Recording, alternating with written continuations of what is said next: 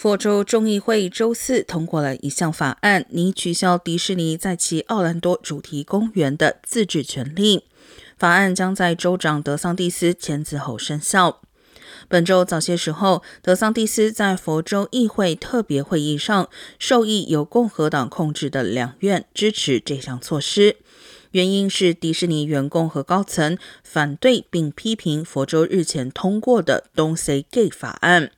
德桑蒂斯因此要求取消迪士尼自治权。